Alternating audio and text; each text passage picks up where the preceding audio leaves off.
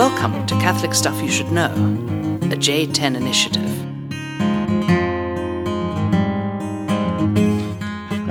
Hey, welcome, welcome to the podcast. Welcome to the podcast. Yeah, Father John, Father Mike here. If only you knew what happened in the seconds leading up to that record button. Well, welcome to, I, I think I, can I, uh, welcome to Catholic Stuff That Father Nathan Goebel Should Know. Ah.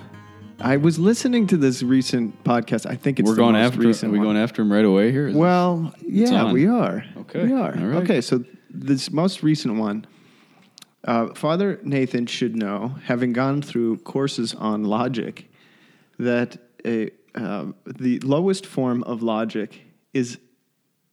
Ad hominem? Ad hominem attack. Very yes. good. Nice. Uh, that, and in Which other means words, where you attack the person. An insult. Right. In common parlance. Right. It's when you don't have anything better to say, you attack the person. Right. For example, calling them, uh, oh no, now I've forgotten what he called us. Sa- Come on, savages, man. Savages? No, he called us uh, slackers and derelicts. Derelicts? No, it wasn't derelicts, but it's something like that. It was definitely slackers. Yeah. Well, I don't so you even... should know that this is ad hominem, and I will not be reduced to that level. That's right. Well, let me get one more bourbon in me, and then I'll I'll tell you what I think about you, oh, Father boy. Nathan. No, just joking. No, we're happy today because we got a fresh shipment in from Europe. So we're looking at uh, a bottle of Basil Hayden's bourbon and a bottle of Maker's oh, yeah. forty-six, and so we'll cheers that crazy Polish yes. last name that has cheers. no vowels in it at the end. We'll give them a little shout-out. Plus, we got our fresh supply of Sour Patch Kids.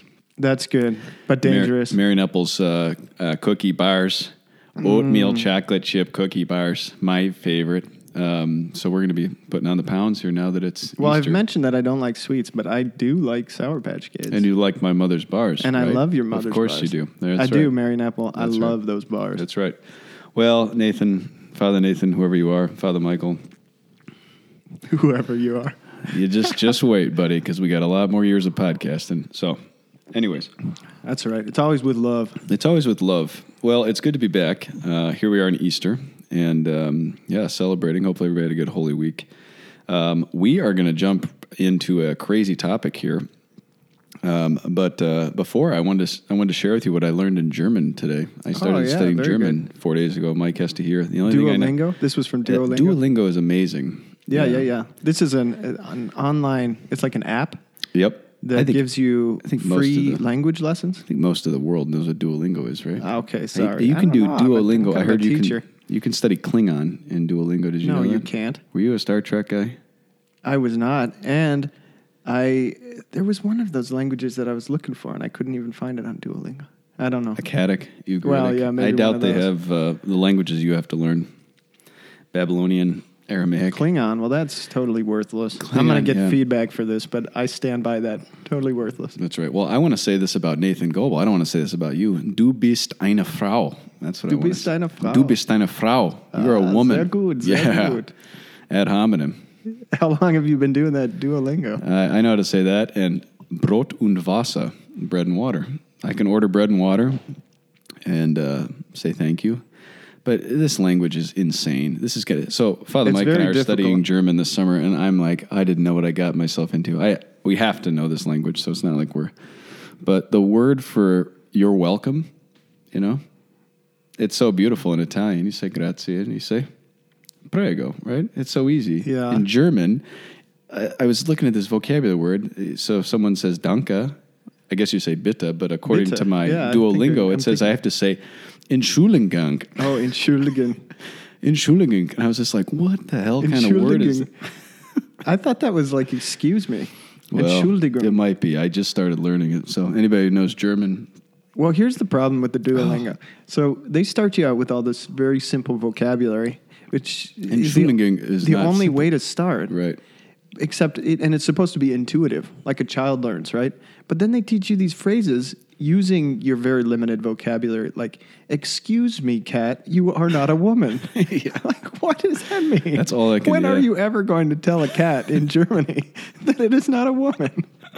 That's right. That is true. That's It's some very strange combinations. Entschuldigung. Right? Entschuldigung, cat.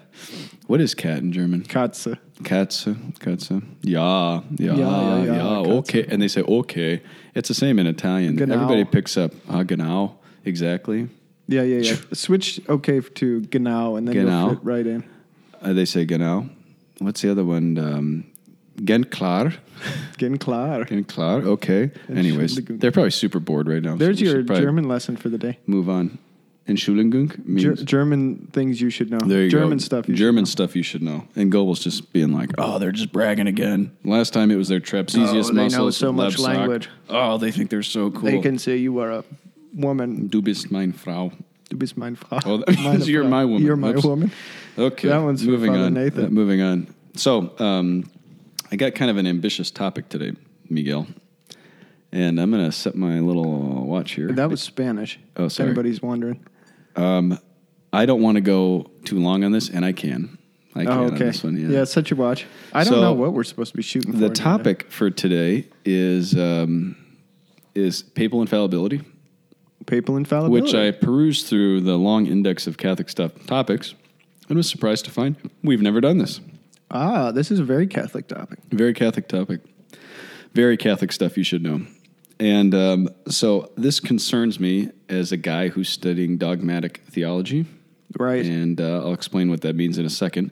But you can't really approach this question without approaching the question of what is dogma? What is church teaching? Because okay. the whole purpose of this infallibility thing is to actually talk about um, and to defend and articulate these things called dogmas. Church dogma, yeah. Dogma, if you're from Minnesota, right? Farmington. Dogma. Uh, yeah, and um, dogma. And um, so that's uh, that's kind of, we have to do a little bit of that as well. This okay. is going to scare you. I actually have notes for this one today. Um, but the the reason for this is that um, I, I, you and I were talking with our theological advisor, Father David Nix, good friend of ours. We had a nice, uh, nice dinner with him on Saturday night. And uh, one of the things we were talking about was there's a common misconception around what the Pope says and what is the nature of his infallibility. I think okay, that's a very yeah. common thing. Um, you know, so uh, we got, uh, it's just, we've had forty years of um, popes who have been speaking in a world of uh, international and immediate communication. Really, with Paul the Sixth, they really began. Yeah, I suppose with like Paul the radio and John, uh, sorry, newspapers. John Paul One. I, I don't know if he did anything. He was only there a month. John Paul Two, Benedict, and now Pope Francis, and it just keeps going and going and going. Now Pope Francis on Instagram and oh, tweeting yeah. all this different stuff. Mm-hmm. So it's just it continues to develop. But if you think about it, one hundred fifty years ago, you if you were a peasant in Bavaria or Poland or something, you could basically go your whole life without hearing anything the Pope had ever said. Be a faithful Catholic. Yeah, right. You know, maybe yeah. here we got a new pope or something like that. Unless somebody that had heard was communicating it to you. So sometimes the pope writes encyclical letters. Mm-hmm. Those are letters to his bishops. Right. Or all the bishops of the right. church, the universal church. And then maybe they would communicate those to the pastors and they'd preach about them or something like yeah, that. Yeah, yeah. But even if you think like how long it would take news to travel, you know. Yeah. Well, at this I, point, if there's an encyclical written... There's like rough drafts that are already published and right, people are getting right. all crazy and buzzy about it. Right. So I think that as we look at uh, the papacy in our day, we have to consider that, that there's a sociological shift that's happened because of technology and because of the way that it's reformed world communications. Mm-hmm. And um, with that comes responsibility. With that also comes um, a lot of questions about what does this actually look like. Yeah, you know? Right. And so we've had two papal... Uh, trips across the Atlantic where it's been interviewed kind of off the cuff and it's really freaked people out. And that happened uh, a year ago and then it happened recently. And um, you and I recently flew across the Atlantic and are still kind of in that. They've seen what jet lag's like. It's kind of crazy. You yeah. know? You don't want to have dinner with me uh, right after I get off jet lag. You know, this is not... Uh, yeah. And not, I don't, I don't want to be interviewed. You don't want to be interviewed. Jet lag. Yeah, ex- jet lag is not a good thing. This is not a good time. You just want to have a bourbon, eat some Sour Patch Kids, pass out. Yeah, that sounds nice. But um, and so we've had. Uh, I, I know a lot of just good Catholics who are just really confused, you know. And um, so with that in mind, I want to say I'm not gonna take a um, uh, position on Pope Francis and on the things that were said. That's kind of out of the scope of this topic. But I do want to say, what is the Pope? You know, because that's yeah. my job as a as a dogmatic yeah. theologian, is to help clarify what is the nature of dogma and how does this actually work. Does that and make what, sense? Yeah, what is infallible? What does that mean? Mm-hmm. How is the Pope infallible? Exactly, and we're doing this right now, and we're putting off the love pride one at the risk of being assassinated if oh, I do this yeah. any longer. But because there is a post-synodal exhortation coming out soon, and it could be difficult to understand. And I promise you, this. Emily, that he Emily. wants to do the, the love pride one. It will He's happen. been begging me, but I've oh, been kind of pushing for some topics. Oh, she got her German at the beginning of this oh, podcast. Oh, yeah, yeah, yeah, though. yeah. So that's Emily, right. No complaints. Okay. You'll get it next month. Entschuldigung. Entschuldigung. Exactly. Nice. Genau. Um, yeah, so so with this exhortation coming out from the synod and all the kind of craziness around it, we want to just clarify again, what what are we talking about here when we talk about this this papal infallibility stuff? Okay? That's yes. the plan. All right? Great. So, the, uh, so basically what I want to do here is... Um, I want to lay out for you um, what is dogma, how does it work, because we've got to talk about that. That's the whole point of infallibility, is to protect this thing called dogma. Okay. And then talk about papal primacy, because infallibility doesn't really make sense without it, and then actually get down to what what are we talking about when we say the word infallible. So that's the three right there. All right. Dogma. I'm ready. Primacy, and I, I'm, I should I should tell the uh, listener land that uh, I don't know these points as well. as I've, I've had classes in the past, but... Uh, Father John is studying this regularly, so right. um, I'm learning as we go. Well, hopefully you, hopefully you learned something here. So um, so dogma. So we'll start with that. Mike, what does the Greek word dogma mean? It means teaching. Teaching. What does the Latin word doctrina mean? It means teaching. Very good. So the words doctrine and dogma. Yes, I'm glad I got those right. You got those right. They both mean teaching. So when we talk about dogma, you know, you think of the movie where, what's her name, was... Uh, Was it Alanis Morissette was God or something like that? That was a crazy movie oh, in the yeah? nineties. Remember that? Dogma. I do remember. Yeah, everybody I remember hates Dogma. Movie. Everybody hates Dogma. Salma Hayek. Salma Hayek. Yeah, everybody hates Dogma. Well, Dogma's just teaching, right? It's just teachings. Now, um, when we talk about dogma, though, we have a very specific understanding of what that means. All right. So um, to get into this now and to try to make some distinctions, a dogma is a particular kind of doctrine. I know they're the same words, but the way we've used them now in the church is that there's these different kind of levels, so to speak, of doctrine, depending on how they're laid out, right? Okay. So the highest form of that we call dogma. Dogma the, is the okay. highest form of church teaching, of doctrine. Church Think teaching. of doctrine as like the broader topic. Yeah. And then doctrine is like the, or excuse me, now I'm getting confusing myself. Doctrine is kind of the broader umbrella topic. Dogma is the most, is a very specific kind. Okay. Right? Mm-hmm. So... a dogma is an infallible teaching that's divinely and formally revealed by God. What does that mean? Okay, that basically means that it's it's um, immediately revealed. So it's in the scriptures, in the tradition, and it's been defined by the church. Okay. Okay. Uh huh. Revealed by God, not somebody coming up with this idea. Right. So yeah. So the Holy Trinity, the real presence, these things are immediately revealed by God. We could not know by reason that God was a Trinity, but he reveals it. Yeah. Okay. In I that. see. So you're saying you're you're a scripture guy. So you're saying, well, wait a second. Where is this? Where's the Trinity thing in the scriptures? Well, you got to remember that there's kind of this. Jesus is the the incarnate Logos. He's the the Word made flesh. So he's historical, and he's ontological in the sense that he's being. Um, we he he he is truth as well. He tells us right. that. Yeah. So in the historical development of dogma, we come to these conclusions. And they're usually defined in order to protect the church. So we'll get into this in a second. Okay. But there's there's a reason. We don't just kind of randomly make up stuff. We're like, I think we need to like really just come up with a new dog, you know, right. a new dogma. So the Pope's like, I think we'll do this. It's always in response to something. Right. This is talking about revelation. Jesus is the revelation of God. Exactly. So um, Hebrews begins with, uh, in the past, God has spoken to us and varied in many ways in the prophets, in the scriptures, and now he has spoken to us in his Son. And John's gospel says this is the revelation. Jesus is the one who reveals God to us. So all of our seeking to understand who God is and what our religion is about, every doctrine stems from an understanding of Jesus and what he reveals, right. who he is. Exactly. So these dogmas, these particular kinds of doctrine, of teachings that articulate an aspect of Jesus. Jesus is the, the disclosure of God. Um, they happen in two different ways. Because remember, what makes a dogma? Well, it has to be immediately revealed by God, and then it has to be, at some point, um, defined by the church. And there's right. two ways okay. that, that there's two ways that that can happen. There's something called the extraordinary magisterium, and then there's the ordinary magisterium.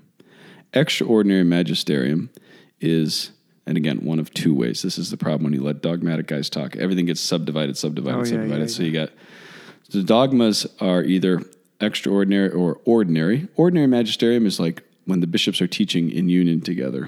Okay. Extraordinary is when they define something at a council or the Pope does it on his own, ex cathedra from the chair. That's okay, that's extraordinary. Twice. Extraordinary. So you have the normative kind of thing with the church's kind of teachings, and then every once in a while you have these extraordinary teachings. Councils meet and they make a definition, right? Uh, you think of the Council of Nicaea and defending the divinity of Christ. You think of the Council of Ephesus, uh, four thirty-one or whatever it was, and defending Mary, the Mother of God. You know, these are yeah. these are uh, uh, immediately revealed by God, and they're solemnly defined by a council. Yeah. Then you fast forward to eighteen hundred years later, and it's the nineteenth century, and these Bible guys, like somebody, oh boy, start screwing everything up, right? Ah, and okay. so von Harnack, Loisy, uh, Gunther was a dogmatic guy, but we'll leave him alone. These these nineteenth century modernist, um, kind of modern heresies start to strip away the church's authority. And they start to propose something called dogmatic relativism, which uh, basically yes. means the church, it's it's how we understand it today. You meet somebody on the street and, and you think, and you ask them, how do, this, how, do, how do Catholics make up teachings? And they would say, yeah, the Pope just kind of decides, and then everybody has to say, yeah, yeah right. we have to believe that. Relativism, right?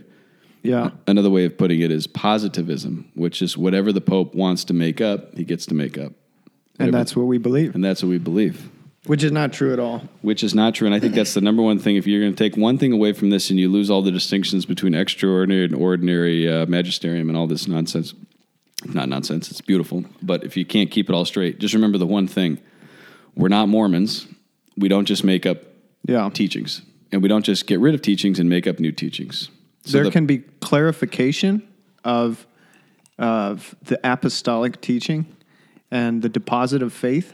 This is something passed down from Jesus, but there is no new whatever, no new exactly. teaching, no new revelation. This is all Jesus. Exactly. I'm looking at these Sour Patch Kids, so I'm going to try and make an analogy. How does that sound? Oh, I love it.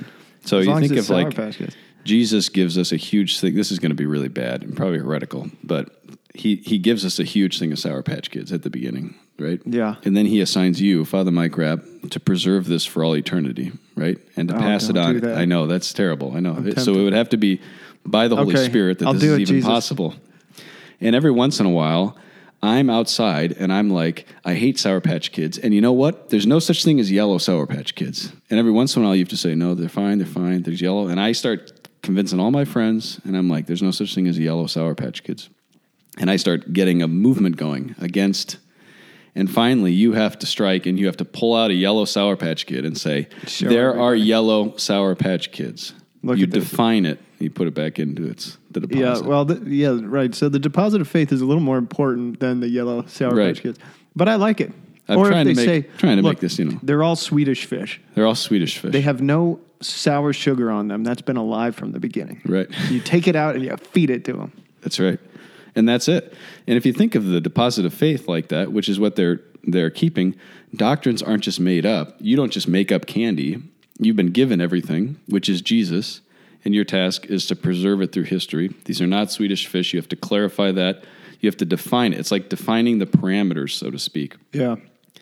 And only when that happens in history do we have to actually do that. Right. And it happens a lot that there's confusion in the church. So this is maybe, if you if you look at the church history as monolithic, like it's just a succession of bishops teaching whatever they want and passing it on from one to the next uh, without any other context, then you really lose the sense that throughout church history there has always been people who make up their own ideas right. and say, Jesus... Right. No, you know, Jesus wasn't God. He was just a man. You know, that heresy has come up so many times that it was very important for the church to define what does it mean when we say Jesus Christ. Right. and it, what does it not mean? Right. And this, these are the kind of clarifications that kind of form that th- those definitions of dogma theologically. Right. And the the intensity of the definition usually corresponds to the intensity of the of the attack or the heresy. Yeah. So they have to fortify that part of it based on how strong. So this dogma is going to be the strongest fortification against uh, to respond to that thing, to make the clarification. This is the case, right? right? So and the, and part of the point is who, if you are a, if you are a Catholic, they kind of set up walls. If you are a Catholic, if you are a Christian, you believe this. This is what Christians believe. Mm-hmm. If you don't believe this stuff, well, you might be something, mm-hmm. but you're not Catholic. Right. You know? Yeah, that's exactly right. Um, and again, this all sounds crazy to people who aren't Catholic. But even as those Catholics, we just kind of think whatever the Pope says, whatever the Bishop says, this has obviously got to be. And um, that's where we gotta we gotta recognize this is very, very different. So, so let me go back to this these dogmas. Mm-hmm. Okay, dogmas are the only thing that we say are infallible, right? Okay. Uh, fallere is the Latin. I looked it up. Where is it? To fail. Yeah, to like deceive, error, to fail, oh, to deceive. Yeah. Hmm. So uh, the only the only technically infallible doctrines are dogmas, solemnly defined by the councils hmm. as de fide or by the um, by the Pope ex cathedra. Okay, now this is crazy. Yeah, we'll You're to thinking to yourself. That. So the majority of the dogmas of the Church um, have been defined by councils de fide, but in the last two centuries, uh, there has been. Well, two, actually, ex cathedra statements, which are infallible statements. So they're infallible when the Pope in eighteen, what was it, eighteen fifty-four, I forget, uh, defined the Immaculate Conception. Mm-hmm. nineteen fifty, defined the Assumption, right? Mm-hmm. So those carry the same weight as an ecumenical council would have a thousand years before, something like right. that. Or even that's five hundred. Extraordinary even, magisterium, but infallible dogma. It, right. So you got, for example, when Trent meets to kind of clean up the mess of the Protestant Reformation, they're making de fide statements, right, around na- grace and nature and these things. Mm-hmm. Those are infallible statements. Uh, but they're the council, that's one kind of extraordinary magisterium, and then the other kind is when the Pope just does it himself. Right. But the The and Pope, de, de fide, he used the word de fide, that, or the phrase, de fide means you have to believe it. Got to believe it. Right? Yeah. Yep. Um, this is what it means to be a Christian. Right. This is at the very this is our essence faith. Of the faith. Yeah. So so de fide, um, the, there's no getting around this. Trinity, um, real presence of the Eucharist. These are, these are um, clear definitions that the Church has made in order to respond to errors, uh, in order to preserve the deposit of faith mm-hmm. in its purity and its perfection. But what about the, something like the creed? Well, the creed, that's an interesting question, the symbol of faith. Because um, that seems like really at the at the base. You know? Yeah, that's a good question. I would presume that would be uh, de fide, and that would be probably one of the first examples of um, an ecumenical council meeting. There was councils right, before, right. but yeah, that would be... The, the the creed and its contents. And that, that was kind know. of shaped over the course of several councils. Exactly. Yeah. Into a real formula that Even we into, repeat regularly. Exactly. Yeah, the uh, so the the point of this is the the how do I say this? The normal form of the extraordinary thing when this plays out is councils. The Second Vatican Council didn't make any solemn definitions. Okay. Um, but the popes of the last two centuries have made two, two, all right? And those are the two infallible statements of popes in the last two centuries. So it's very, very rare when a pope is ex cathedra from his chair. There's a whole formula. There's a whole kind of particular way that he has to do it, and he has to develop something um, and clarify something from the Church, and we can go into that, but right. I, I think so we're we, running out of time. We Catholics say that the pope is infallible, but we it's very qualified. Right. So this isn't... Um, you kind of hear this frequently in apologetics. This isn't when the Pope predicts the weather for tomorrow, right? Or tells you who um, who he thinks is the best basketball team in the N C double A. Exactly. You know, he's not right about everything. It just means he protects the deposit of faith when he officially qual- um, declares these things ex cathedra. Exactly. That's it. And it's it's very, very rare. So the Pope is not just kind of this one guy who just gets to kind of just do whatever he wants, you know, and, and make all these decisions. Um, Aquinas has this great line where he says, it was necessary for the sake of unity that someone should, quote, finally to decide questions of faith so that they may be held with unshakable faith by all. Mm. So that's the purpose of the papacy. Yeah. So, um, so when we think about this, we realize that um, not everything the Pope says is infallible. All right. Yeah. That's that's a big thing to realize. Um, but the, also to say that not only if a Catholic has an understanding that only infallible statements I have to assent to in faith, that's crazy, and that's actually not church teaching. Right. right. So Pope right, Pius. So a lot of these other doctrines are something we have to hold, right? Yeah. I'm, I'm sorry, I'm all over the place here. I had a whole plan, and I was going into this. Oh, but sorry, let I me, let me, So Pius the twelfth, uh, Humani Generis, and then Vatican two and Lumen Gentium both reasserted non-infallible statements are to be received with submission in mind and will of the faithful, right? Mm. While not requiring the assent of faith, they cannot be disputed. Okay, so this all, you're saying to yourself, what the heck? This is just like Father John splitting hairs, too much time abroad. Basically, the teaching authority of the church, which we call the magisterium, um, exercises its, itself in different ways, and we need to be submissive of mind and heart, depending on the different levels. To the magisterium. To the magisterium, but there's there's particular priority to these dogmas, to the these ones that are timely and, and asserted with kind of a particular force to them. Mm-hmm.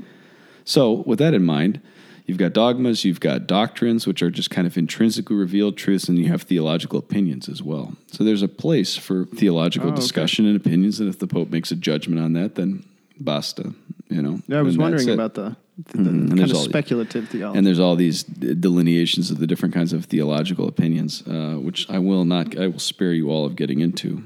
But the most important thing to, to realize is that the Pope is uh, the the first among equals of the bishops. He's not above the bishops, you know. Mm-hmm. He is a, a bishop. He's the bishop of Rome. But from the very beginning of the church, he's had a sense of primacy, which allows a certain jurisdiction over the church and over the world. Pope is the only one who's not bound by church church law, basically. He's bound solely to, by divine law because no, he is the jurisdiction over the church, you know. Yeah. So he has he has a, a tremendous authority that's vested in him. Yeah. But even so, he is not creating teachings, and he doesn't get to just do what he wants and create what he wants, but he's a steward of the tradition. And it would be impossible for a pope to define something contrary to that which the church has held. Yeah. So there's no way that we could just repeal it. Pope Francis couldn't say, there's no such thing as a Trinity, guys. I'm just defining that solemnly. Right. Well, I'm just saying that, no, no, you're not, because this is the deposit of faith, and it's already been defined. Right. So this you, is the church. You can't, t- you can't teach something contrary to what right. the church believes. You can only define something that's not been defined. Right. Right. Your task is to de- is to uh, bring it about and to continue it. And that's the most important. I keep saying this is the most important thing, but I'm going to read you a little bit here on um, regarding the papacy, and I think this will help to kind of help us understand that, yes, he's he... is the successor of Peter. Yes, Peter was given the primacy, which means jurisdiction. Yes, the Pope possesses full and supreme power of jurisdiction over the church, including discipline. Discipline is a level below uh, doctrine, so it's not teachings. It's uh, it's for the governance of the life. Celibacy wouldn't be an example of uh, discipline. Can't get into that right now, though. Yeah, go ahead. But he is uh, he sees over all of this different stuff. Okay. So I'm going to read you this quote, and then I'm going to tell you a story about Father Lebsack, and then we'll close this up. Wait, I got a question about okay, go apostolicity, ahead. but okay. I think in you between. Do this first. Okay. Not all the assertions of the teaching authority of the Church on questions of faith and morals are infallible, and consequently irrevocable. Only those are infallible which emanate from general councils representing the whole episcopate and papal decisions ex cathedra. So this is just a summary from a guy named Ludwig Ott. Oh, yeah. Who uh, is basically saying, every time the Pope speaks, it's not infallible. And every time that he speaks on faith and morals, it's not even infallible. That's really important to hear, mm-hmm. you know? Yeah. And uh, so he is not intending to be infallible. Is it bad if the Pope is erring, if he's uh, convoluted, if he's confusing teachings, if he's unclear? Yes, that is a big problem. Right. But it's not an, it's not um, something where the whole deck of cards comes down. You know, we have we know some people who are like that. Just everything's falling apart. Yeah, right. No, yeah. no, no, no, it's not. The ordinary and usual form of papal teaching is not infallible. Yeah, well. The normal thing you're hearing on Twitter and homilies in the New York Times is not infallible teaching. And furthermore, the decisions of the Roman congregations are not infallible. Nevertheless, they need to be held with an inner assent and a trust and a confidence right. that God is working through this man and through the bishops and united with him. Yeah, and that's the thing. I mean, we like with our bishops, we promise respect and obedience when we're ordained. Uh, I think that's something that goes along with the Christian spirituality mm-hmm. in general, and being just being a Catholic is that we uh, somehow give respect and obedience to someone else, someone who represents Jesus. And that could be at the parish level, that can be as priests, that can be, you know, at every level. In a um, religious community, you always have someone that you're uh, obedient and respectful towards. Right. So we always have to respect the the authorities in the church. Right. Um, and then we owe them a certain obedience because they're entrusted with authority. But this is kind of drawing a line at the point of saying, can they be wrong about their teaching? And you're saying, yes, they can. And um, and they there, there are times when, when it happens. But then can they be wrong if they pronounce on behalf of all of the bishops and the church a, a kind of define the faith? No, they they can't, and they haven't. Right. Um, and the effect of which is that we can say, as a one holy Catholic and apostolic church, that, that piece apostolic, that we actually believe what the apostles taught. Right. And we actually teach what the apostles teach. Um, that it, it hasn't changed in some very fundamental way. The, those people who walked with Jesus, listened to him preach, uh, were formed by him, are the ones who are teaching today through the right. deposit of faith. I mean, Father Mike, I, I, I'm brilliant, but not that brilliant. Right. I'm really not very smart. What I what I do on Sundays is try to teach what the church teaches, not whatever I come up with is a right. good idea, you know. Oh, and on this podcast, everything, you know. I was thinking about that. I was thinking we spent a couple of days with all our boys uh, back in the States, and a lot of them are parish priests, and a lot of them get a hard time for some of it. And it's just like, listen, we're not trying to, we're not making things up. We're not pushing an agenda here. We're just teaching what the church teaches, you know. And that hasn't happened for a long time, unfortunately, consistently. And it just needs to be back. And we also need to understand we, we had a saint who was a pope a decade ago, you know. And, uh, but with that being said, we need to recognize that that's not the, the standard thing. It's not the norm. Yeah. It's not the norm, but the church is hierarchically constructed, and there is authority that Christ gave, and we respect that. And we trust that. We mm-hmm. trust that. So I like what you're saying about that apostolicity. Father Lebsack, and we'll close okay. it out. This is a Let's great little story to close it out for you. He's probably going to be horrified that I tell this, but you know what? He knows uh, everything. Oh, all the family stuff comes out. I might be horrified hearing it. Uh, so you remember when Father Chris went to the Metallica concert in Munich? Oh, he did. Yeah, yes, and he, he was in his clerics, and he was jamming out. And uh, in his super intense... Now, Father, Father Chris is very into Metallica, and it's... It, it has something to do with his very vocation. Yeah, I mean, it kind oh, yeah. of this brought him the, to Jesus. At the deepest level, it brought him to yeah. um, a vocation to the priesthood. Yeah, and some guy looks at him. He didn't say uh, "Entschuldigung." What's that word? Entschuldigung. Entschuldigung. He didn't say that. He looked at him and he said, "You're a priest," and he said, um, probably some expletives, but he, he said, uh, "You just do whatever the Pope tells you." And Lebsack probably had that vein sticking out of the side of his oh, bald yeah. head, and he just looked at him and he goes, "I obey the truth. And if yeah. that truth corresponds with what the Pope tells me, then I believe it and I live by it." And the guy goes, "Okay." Okay. And then they just kept rocking out. Yeah, yeah, yeah. And he said something like, that makes so much that sense. That makes so much sense. And I like that story. And I like Father Chris's, Father Christopher Lebsack's response, because uh, that's what it's about. This is the truth. We don't believe this because the Pope tells us to believe it. We believe it because it's the truth. Yeah. And the Pope's task is to...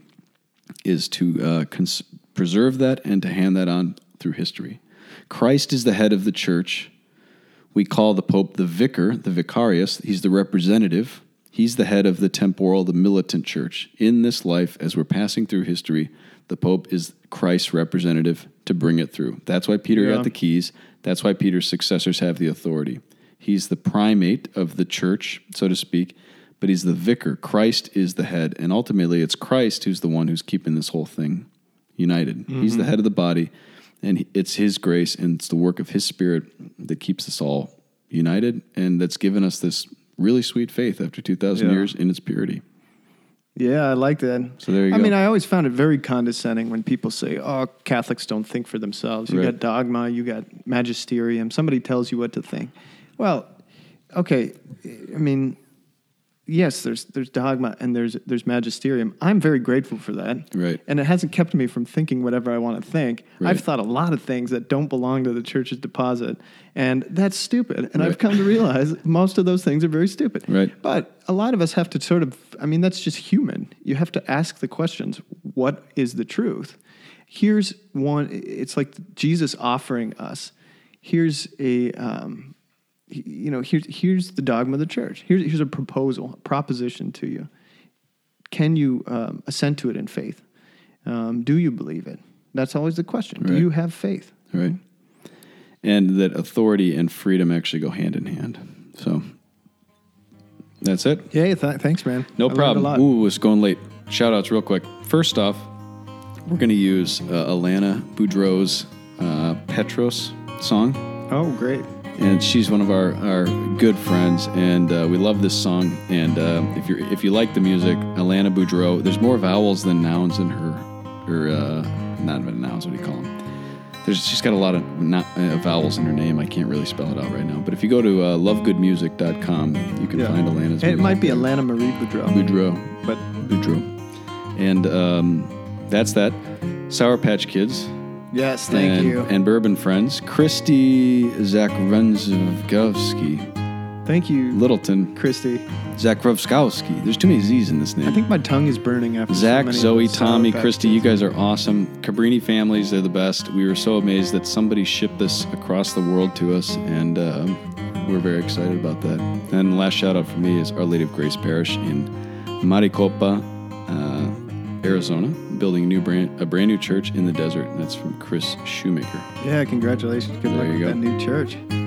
And uh, I want to shout out, now this is long overdue, but I want to shout out uh, the Skeletons. The Skeletons. So uh, a special shout out to Brian Shelton from his lovely wife, Ashley, fairly newly married.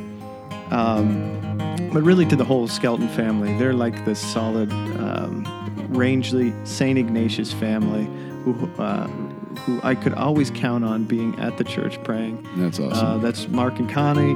That's uh, that's Marky Mark, Brittany, Marky Mark. Uh, Matt and Tiffany, um, the whole crew. So very nice. Good Rangely folk. That's great to hear. Well, I think that's it. We better wrap this up before we go as long as uh, Father Nathan and Father Michael. So that's it. Catholic Stuff Podcast at gmail dot com. Feel free to email us your questions. We always appreciate hearing from you. And we will see you next week. Later, later.